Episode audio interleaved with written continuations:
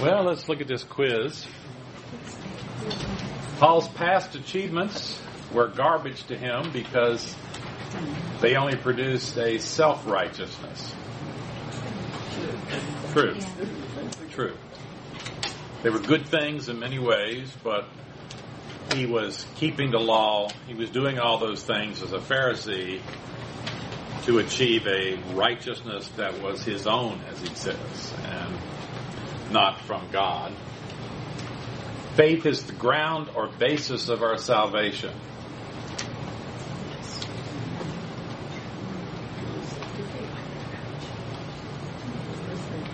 Was it true or false? false. False. So these are technical distinctions. So we would say the ground or the basis is the death of Christ.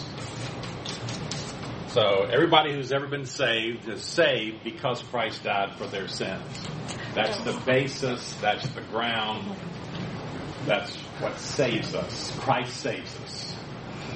So faith is the means or instrument by which we partake of that sacrifice of Christ. So we're not we're not now the problem is the preposition by in English can have different meanings.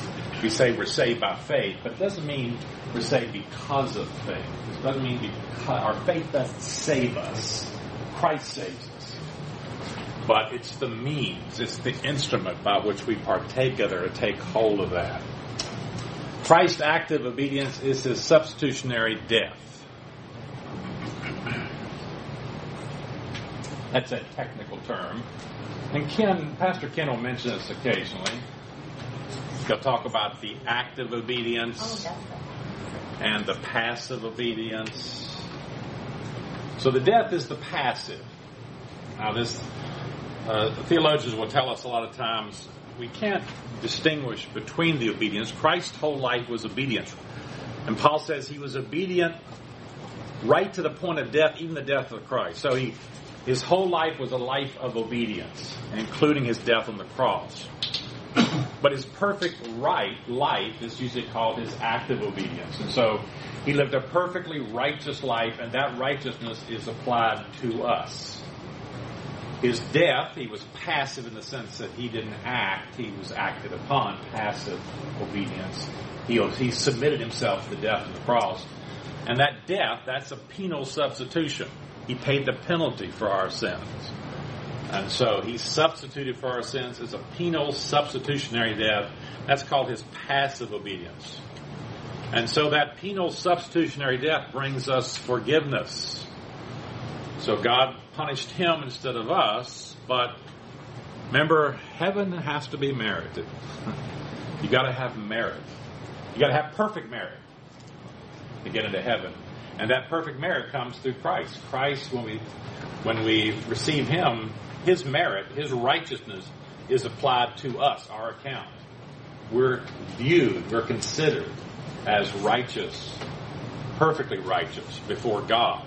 And that's how we are admitted into heaven. We're forgiven, that's the negative side, but the positive side is righteousness is applied to us forensically, it's judicial, now, God is not is concerned with more than just positional righteous, more than just forensic. He wants us to be actual righteous, but that's sanctification. So we're saved, we're going to heaven, we're justified, we're declared righteous, then God begins to work on us. And he begins to make us righteous. That's sanctification. Justification is judicial, non experiential, while sanctification is experiential. True. That's true. We have to distinguish those two. The Roman Catholic Church combines them.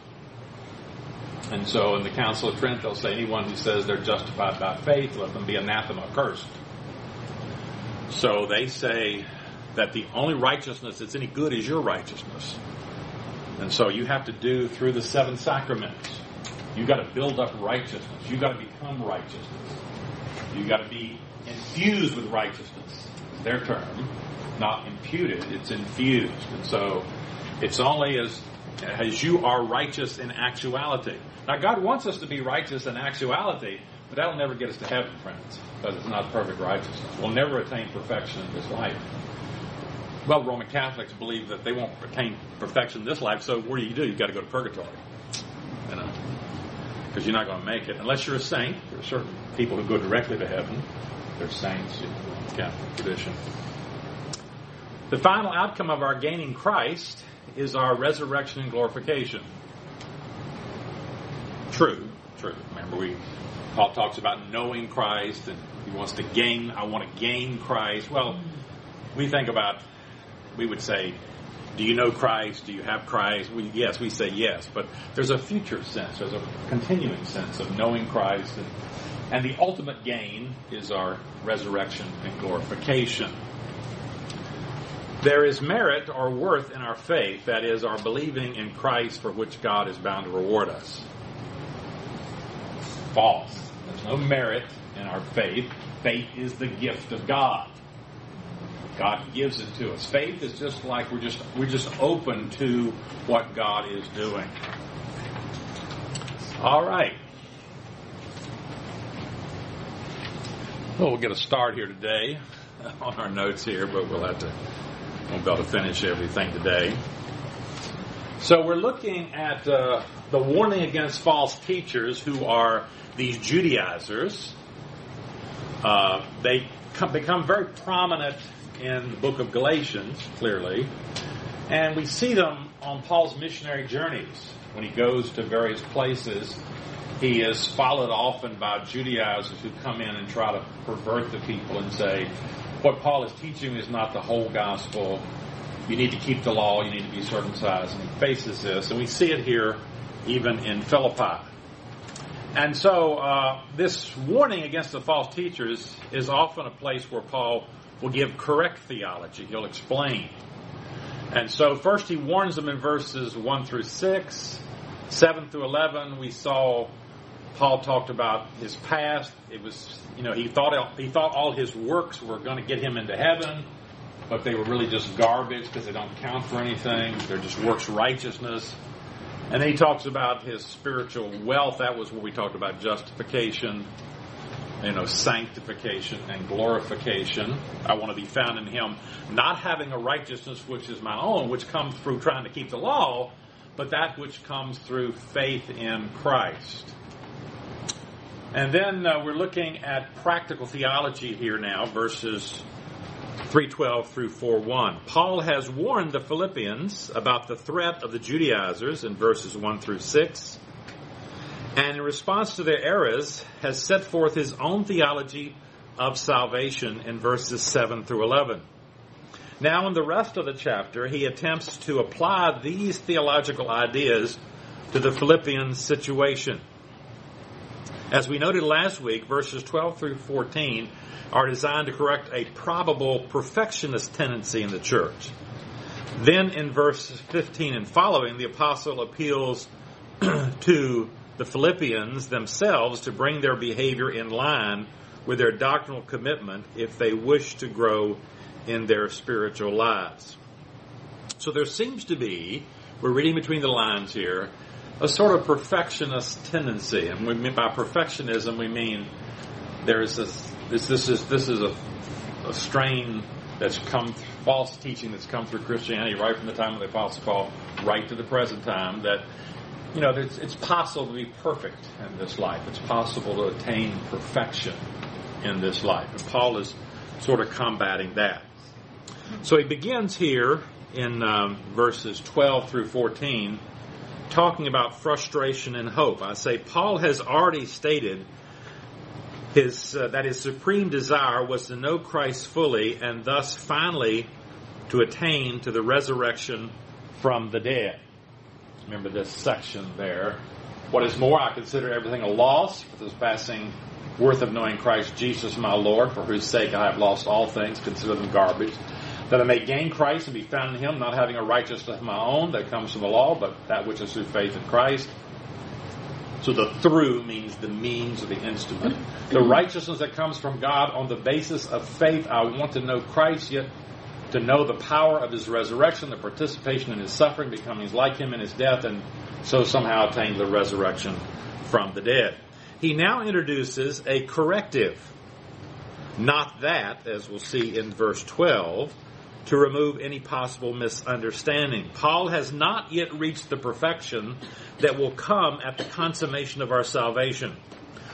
Whatever others may might claim for themselves, instead he keeps on pursuing this long cherished ambition with the intention to take hold of it, because the risen Christ powerfully took hold of him on the Damascus road, setting his life in this new direction. There is further progress to be made, and only at the end of the race will he receive the prize, which is the fullness of eternal life. We say, you know, because John, the Gospel of John says, we have believed we have eternal life. That's true. But we don't have the full consummation of it. We don't have the glorified body. You know, we don't have all that we're going to get. So there's fullness to come when he reaches the goal line. Verse 12. Not that I have already attained all this or have already arrived at my goal, but I press on to take hold of that for which Christ Jesus took hold of me. Paul has not attained all this. That is his goal of the resurrection or the full knowledge of Christ. Paul was not perfect, though he longed for perfection. There's a certain frustration that we all feel as we live our lives in expectation of what awaits us in glory. And I'm sure if you've been a Christian long enough, you've experienced that frustration, you know. Even though there's a sense in which we like sin, we often get tired of sin, you know. We, get tired of our own sin, our own failures and so forth, and we wish for the time when we didn't have to deal with our own flesh and our own sinfulness we, and the, those of others. So there is a, that's why this is titled Frustration and Hope. There is a certain frustration in this life with our own spiritual condition. So even though Paul doesn't claim to be perfect, he does tell us what he does claim. He presses on, he says, toward the goal. I press on to take hold. Uh, this verb, uh, press on, speaks of pursuing something diligently. Uh, as one writer says, Paul was in hot pursuit. He was really going after this goal in his Christian life. Paul was seeking to take hold of his goal because Jesus had already took hold of him. This is the tension between divine sovereignty and human responsibility. Paul can diligently pursue his salvation because his efforts are based on the fact of Christ's work of grace in his life. We work because God works. God's gracious activity in our salvation comes first and is the source of our efforts. Remember, we've already seen this passage in chapter 2. Therefore, my dear friends, as you as always obeyed, not only in my presence, but now much more in my absence, continue to work out your salvation with fear and trembling. Why? For it is God who works in you God's action is prior and will to will and to act in order to fulfill his good purpose. John says we love, that is, we have Christian love because he first loved us. God acted first. Everything that we have is because of God's prior action in our lives. He took hold of us. When you got saved, Christ took hold of you. He took hold of Paul on the Damascus Road. Verse 13, Brothers and sisters, I do not consider myself yet to have taken hold of it, but one thing I do, forgetting what is behind and straining toward what is ahead. Paul catches the attention of his readers, brothers and sisters, and elaborates the point of verse 12 that he has not reached the final goal. He uses the imagery of a runner who was, who has one object in view namely that of finishing the race and winning the prize. This race illustration here in verse 13 and we'll see it in verse 14 emphasizes the human responsibility side of the equation mentioned in verse 12. Human effort is required in our sanctification. Paul did not look back at past failures or successes, but strained forward with all determination so that he could win the prize. The Christian life involves the continual forgetting of what is behind and the relentless centering of one's energies and interest on the course that is ahead.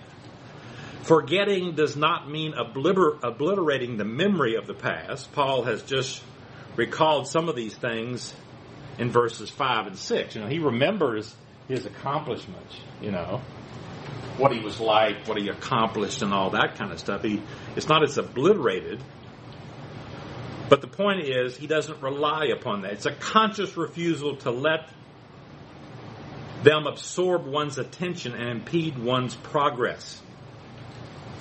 So Paul never allowed his Jewish heritage nor his previous attainments to obstruct his running of the race. Uh, no present attainment could lull him into thinking he already possessed all that Christ desired for him. That's one of the problems with the prosperity gospel.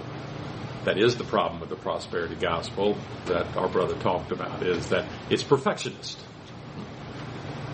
You can arrive in this life. You can be sort of perfected in this life. As we noted earlier, these verses imply a sense of frustration. Even Paul's present existence did not conform totally to the Christian life he would have liked to have lived. The fact that he finds it necessary to forget what is behind is an admission of failure. Paul was not perfect, though he longed for perfection. This is a good lesson for all of us. We have to continually forget what is behind. And over the years, I've met a number of Christians who just can't forget what's behind. When I was in the seminary, people would come in and talk to me, uh, and I remember many would come in and just they were just captured by their past lives. You know, they just couldn't seem to get hold of the forgiveness they had in Christ. And they would think on that. They would meditate on that. You know, we need real repentance from that. but we have to stop looking back all the time at what could have been. Oh, if I would just done better with my first marriage, if I would have done better with my children, if I would have treated this person, if I'd have done better at this, you know, we're always looking back. and we need to look back and repent and say that was wrong, but we got to look forward. We got to keep going forward. Um,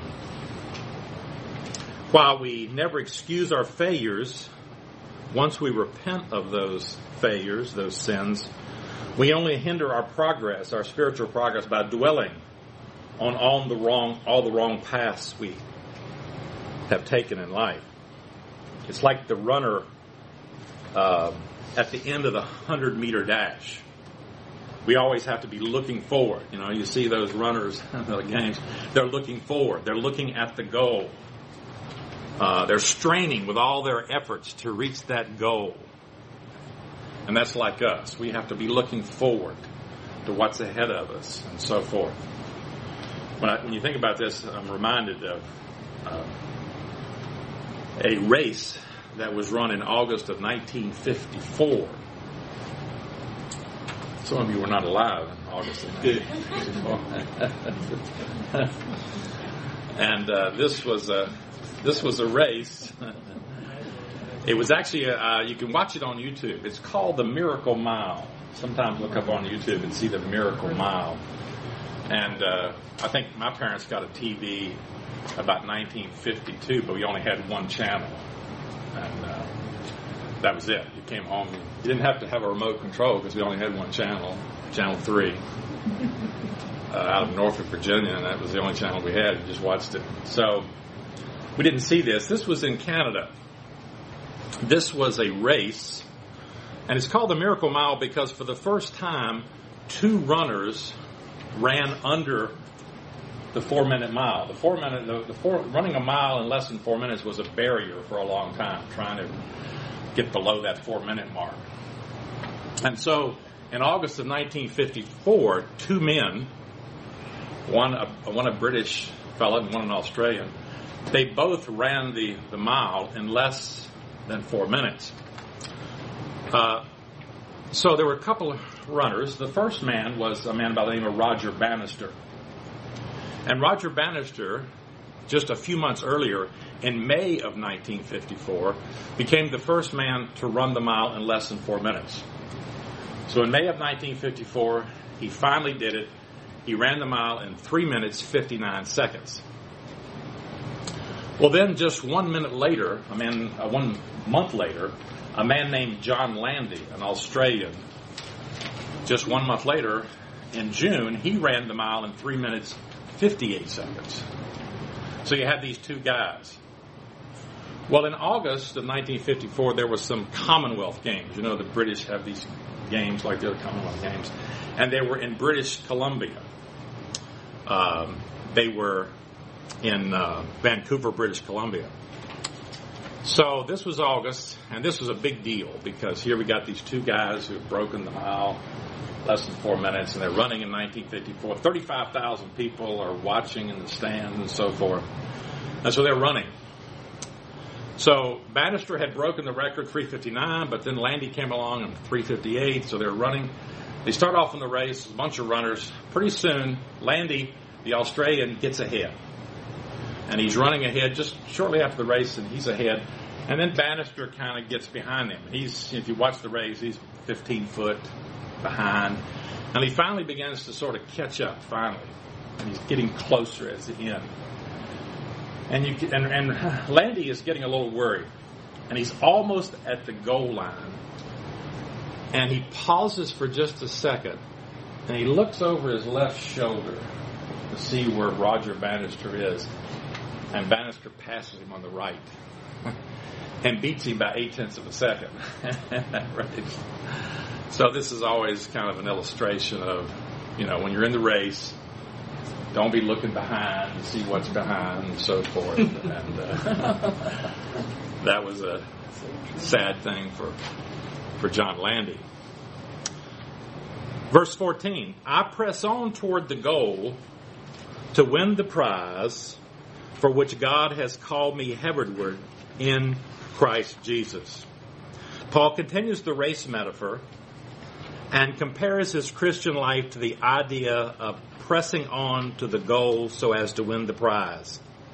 And applying this, the illustration, the goal and the prize are virtually identical, though viewed from different aspects. Paul's goal was to complete, was the complete knowledge of Christ. When the goal was reached, this prize would be fully his. The word called is always used elsewhere by Paul to denote the effective call of God that brings us to salvation. Remember, those he predestined, Romans 8, he called. Those he called, he justified. Those he justified, he glorified. Paul is speaking of the goal and prize for which believers have been called in salvation. All right, let's just, well, we'll take time to look at one, couple of sections here. I think we can do it growth through obedience, 315 through 16. Our growth as Christians comes in proportion to our obedience to truth. Paul now exhorts the Philippians to bring themselves into line with his understanding of the truth and follow his example since Paul's understanding is the correct one. Verse 15. All of us then who are mature should take such a view of things. And if on some point you think differently, that too God will make clear to you. Obviously, not all Paul's Christian friends at Philippi had the same attitude that he had just expressed. Paul is not perfect, but he is a mature Christian, so he exhorts those who are mature or consider themselves mature to think in harmony with what he has just said. Paul's view of things, things that the Philippians should also adopt, includes his willingness to rely uh, to, to not rely, I should say, on his past accomplishments in Judaism, I should say not rely, as well as his participation in Christ's sufferings by being conformed to his death and his eager pursuit of the knowledge of Christ. Paul is not perfect, but he's mature in the sense of 316. 316 says, let us live up to what we have already attained. Maturity in that sense. Paul is living up to what he knows about Christ that is, living up to the truth he understands. In the latter part of verse 15, Paul indicates that if the Philippians generally agree with verses 13 and 14, but still differ on some isolated point. If on some points you think differently, he's confident that God will lead them to the truth if their minds are open to his leading. The some point refers perhaps to inadequacies or inconsistencies in their outlook that lie behind the things in the first part of verse 15. So the apostle knows that everyone may not agree with him on every minor detail. But he encourages his readers by assuring them that God will lead them to the truth, to further truth, and remove any of these remaining inconsistencies. That happens to all of us.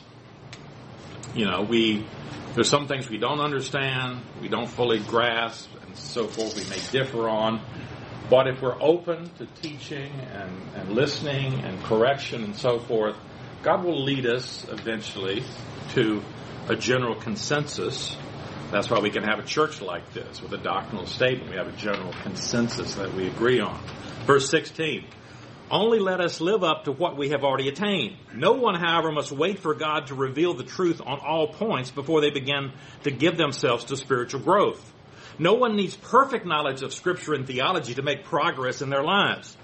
Each believer should exercise fully the degree of maturity they already possess. The verb live up to calls for Christians to maintain a consistent life in harmony with the understanding of God's truth they already possess. So Paul recognizes that Christians, although they proceed along the same path, are going to be at different stages. We're all, you and I, at different stages in our spiritual development. But we have to be faithful to the truth we know. And you have to, you realize, we all realize that's my big problem. I know a lot more than I live up to. You know, I know a lot more than I live up to. And Paul says, let's live up to what we already know. We may not know everything perfectly, we don't, but let's live up to what we know. We'll be a lot better Christians if we do. Let's pray. Father, thank you for this time together. Give us understanding of your word. Help us to be faithful, to live up to what we know already that you would have us to do. We pray in Christ's name. Amen.